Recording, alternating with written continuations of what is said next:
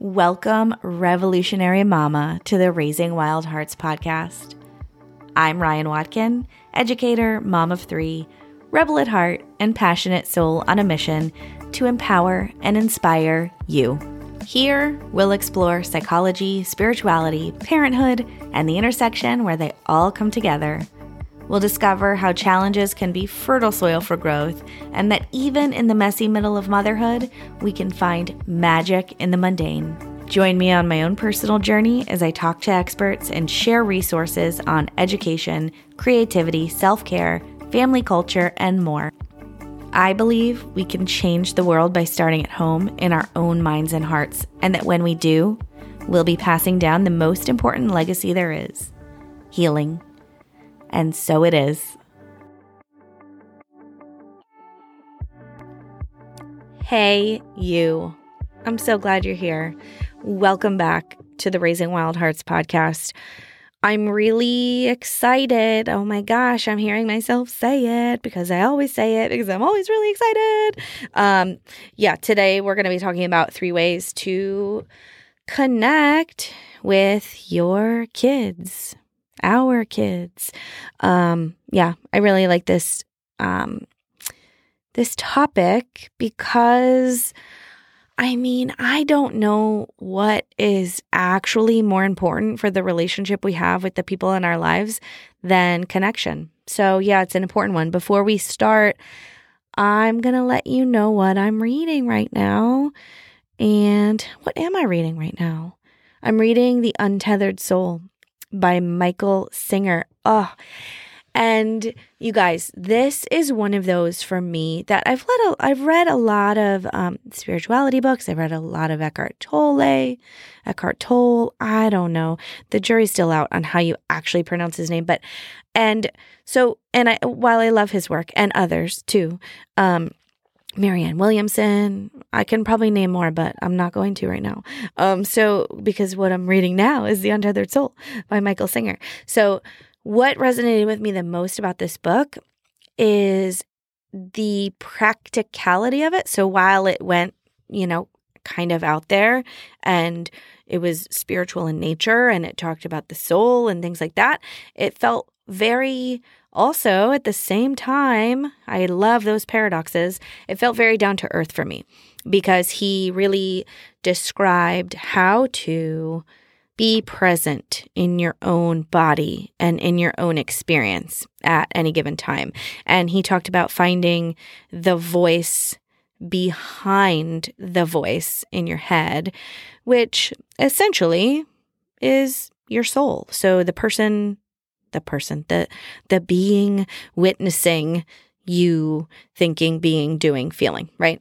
Um, so I thought it was a cool, like very practical guide to getting to know your soul. And I'm going to share a quote that I really resonated with from this book. And he says, All great teachings reveal the way of the center, the way of balance. Constantly look to see if that's where you are living or if you are lost in the extremes. The extreme create their opposites. The wise voice them. Find balance in the center, and you will live in harmony. Ugh, I just, when I read that, this was towards the end of the book, and I felt the full body yes, because I think we're at a time right now in history that is so uh, divided, right? Are you this or are you that?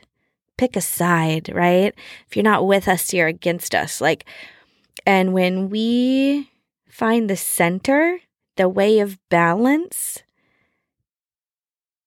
I mean, there's nothing more beautiful. Maybe there's something more beautiful, but right now, I'm going to say there's nothing more beautiful than living in that center, allowing the paradoxes to be, witnessing the presence of the paradoxes, but choosing, consciously choosing the center. All right. So, what is connection? What is connection and why do we want to be connected to our kids? Connection is that is it a feeling, right? I was going to say it's that feeling that we get when we're with somebody and we're vibing with them, right? Um, I can imagine that connection for our kids is really feeling seen and heard and witnessed. Uh, I just left my yoga class today and I was talking with somebody and she said, How are the girls? So my two older are girls, they're six and eight. And she said, How are the girls? I said, They're they're just so energetic. And that's great. And I love their energy. And also sometimes it annoys the heck out of me because they want to be full blast in their energy and they're this like bouncy, just vibrant, vivacious state. And I'm like, yo, mama's got to cook dinner right now, or mama's got to change little bro's diaper. And like, I see this energy you're feeling. And I mean, mama, mama doesn't have time right now for that. No. And that, and so the picture that I'm painting is that when I realize that my mind's telling me you don't have time for your kids to be energetic right now. You don't have time to witness or to see your kids or to stop what you're doing and be present with them and really listen to them and mirror back what they're saying and mirror back their excitement. Oh my gosh, you're so excited. You just did that flip for the first time. You've been practicing so hard on that, right? Seeing them, hearing them, witnessing them for what they love. And on the other side, gosh, you're having such a hard time right now. You really wanted to have a lollipop. This is such a silly example. You really wanted to have a lollipop, and mom said no. Yeah, I know. It's so frustrating when you can't have what you want. I know. I know exactly how you feel. Ugh. And so, really taking time to see, hear and be present for our kids, that goes with our partners, our coworkers, our friends, our, you know, right? Being present in the moment, seeing them, hearing them for who they are. Um, so, in a nutshell, for me, that's connection. Why do we want to be connected with our kids? I mean, to me, the relationship builder is connection.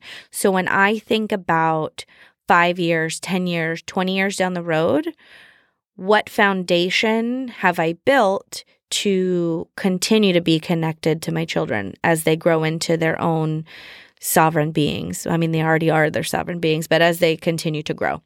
Um, and everything we've done up until this point in our lives is evidence by looking around. So when you look around at your life right now, where you are financially, emotionally, spiritually, uh, relationship status, all the things, every single choice you've made unconscious and conscious, up until this moment in your life has created this moment in your life. So when I think about connection, I think about building this strong, healthy, foundational relationship. And it doesn't mean it's perfect and it doesn't mean it's easy, but it does mean that there's a strong foundation and that when something goes wrong, let's i'm picturing a house right now. So we have a strong cement foundation of our homes right? And if the wind blows and the you know a window breaks or a roof tile comes off we have a strong foundation. The house is still there. We do repair. Same thing in our relationships. So that's why we want to be connected to our kids. So that way when we do hit the rough spots because we will that it will be repairing that will be, you know, preserving the relationship and keeping that foundation strong. So, yeah, that's why we want to do that. So, three ways to connect with your kids.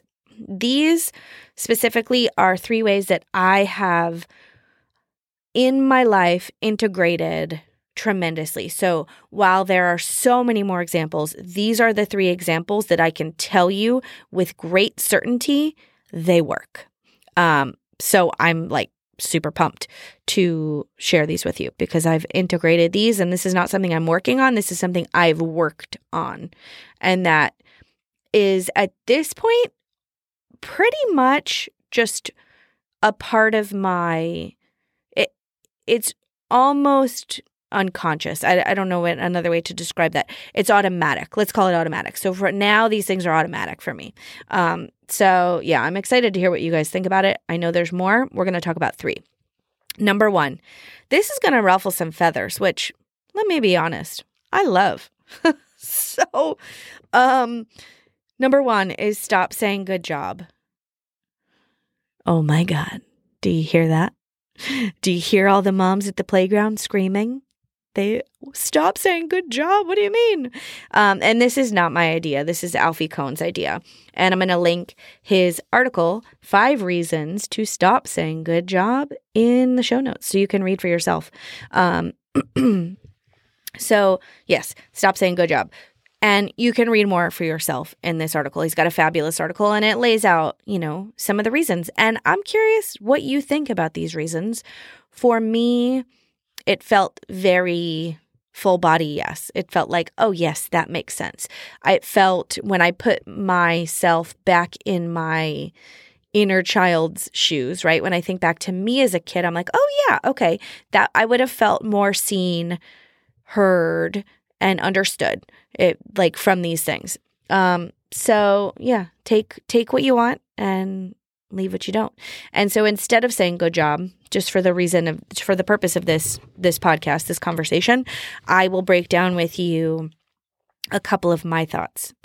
So and and the way that I utilize it in my life. So my I'm going to use a real life example. My daughter is doing she's creating a book and she is furiously just creating this book and she's so into it and she's like in her zone. And she's doing illustrations and she's doing words and she's got a table of contents and an index and a and it's like oh my god it's it's so good. And i'm like so fascinated by it right? And i'm in awe of her energy and her passion for this project that she has. And she comes to me and she goes Mom, look, look at this book. I made this book. And I've been watching her make the book, you know, the whole time. And I've been noticing, wow, you made that book. It looks like you worked really hard on that. What's your favorite part? Wow. How did you know how to make that? So, to take a step back now, in essence, what I'm doing is so let's take a bird's eye view, not a step back. Let's take a bird's eye view. In essence, what I'm doing is I'm narrating my experience of her work. And I'm asking her open ended questions to tell me more. And there's a whole host of reasons that, that we do this, right? And one of the reasons is to create intrinsic motivation. So I frequently talked back in the day. Some of you may have heard me talk about being the gold star kid. And I wanted the gold star and I wanted the good job, or at least I thought I did, right?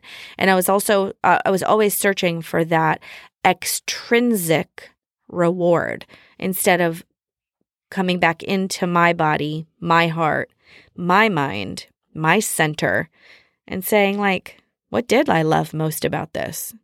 What do I love most about this? How did I know how to create this? Where did this come from? So it creates this hopefully lifelong intrinsic motivation. Yeah. So that's number one. Uh, number two is create an awareness board. So maybe you have like a calendar or a dry erase board or a bulletin board or something like that.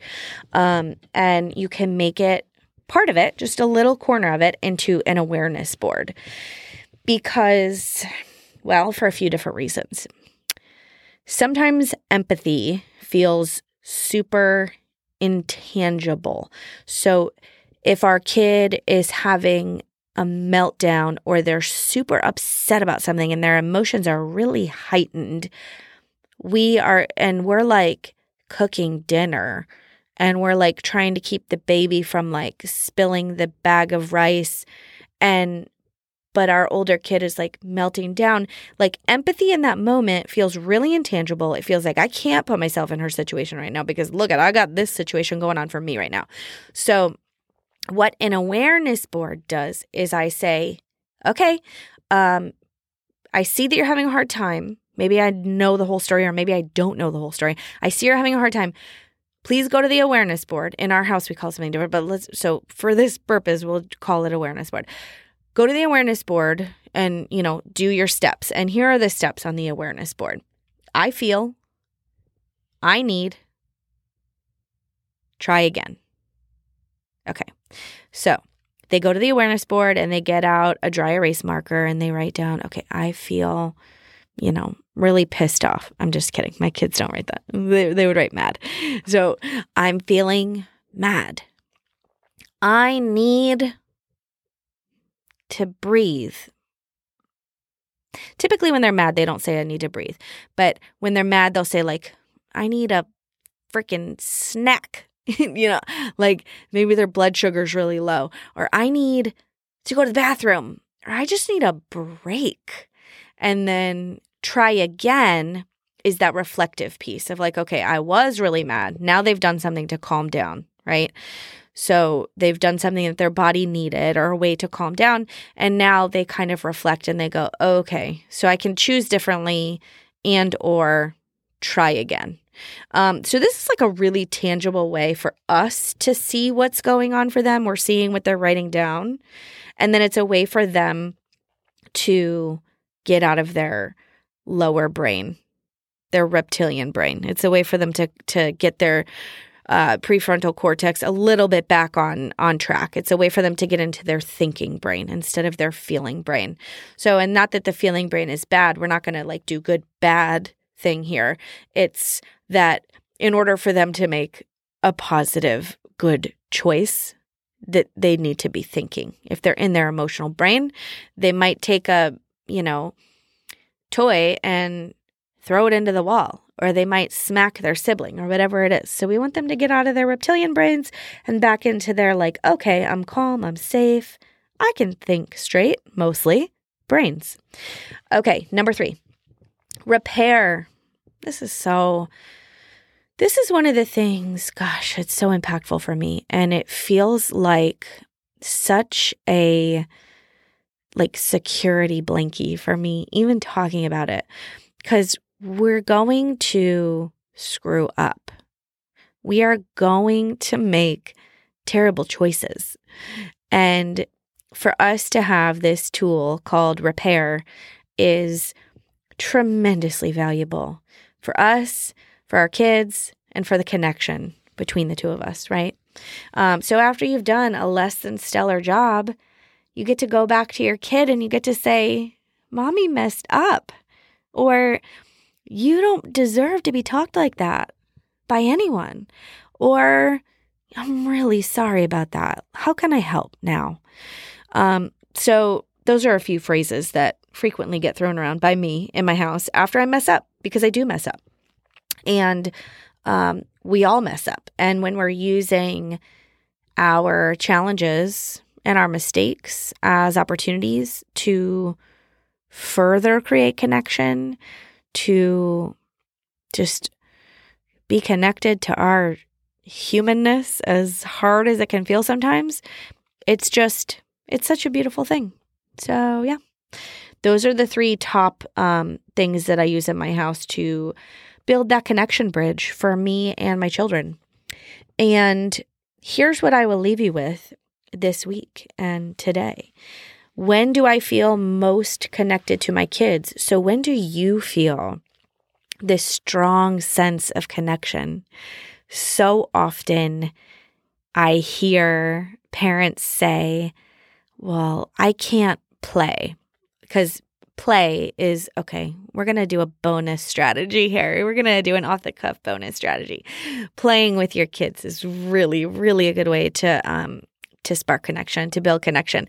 And if you're anything like me, you don't like playing. This is playing for me. Sitting down on the ground and like pretending to like eat a mud pie. Sometimes I can I can dig that. Excuse the pun, but a lot of the times I'm like, "Uh-uh, I'm not here. I'm not here for it. I'm not down for it. I'm not down with it." So, play can be really tricky um, because play is all about presence. It's all about not judging, what you're doing or saying, not judging what anybody else is doing or saying. It's just being in the moment and using that creativity. So, when do you feel most connected to your kids? Maybe it is when you're playing with them or when they're playing with you, um, when you're taking direction from them or when they're like, let's play this game or whatever it is. Um, maybe that is it. But ask yourself, like, when do I feel most connected? Um, for me, it's not that playtime. It's yeah, it's other times. Anyway, this this question's for you. I'm gonna ponder it too because I I ponder a lot of what I talk about, or I've already pondered much of it. But yeah, um, and how about when do I feel most connected to myself? So when are you feeling most connected to yourself, your true self, your highest self, your present self? How about your spouse or your partner? When are you feeling most connected to them? How about your higher power? Whatever you believe in, when are you feeling most connected to God, universe, creator, source? Throw in whatever name you want to there. When are you feeling most connected?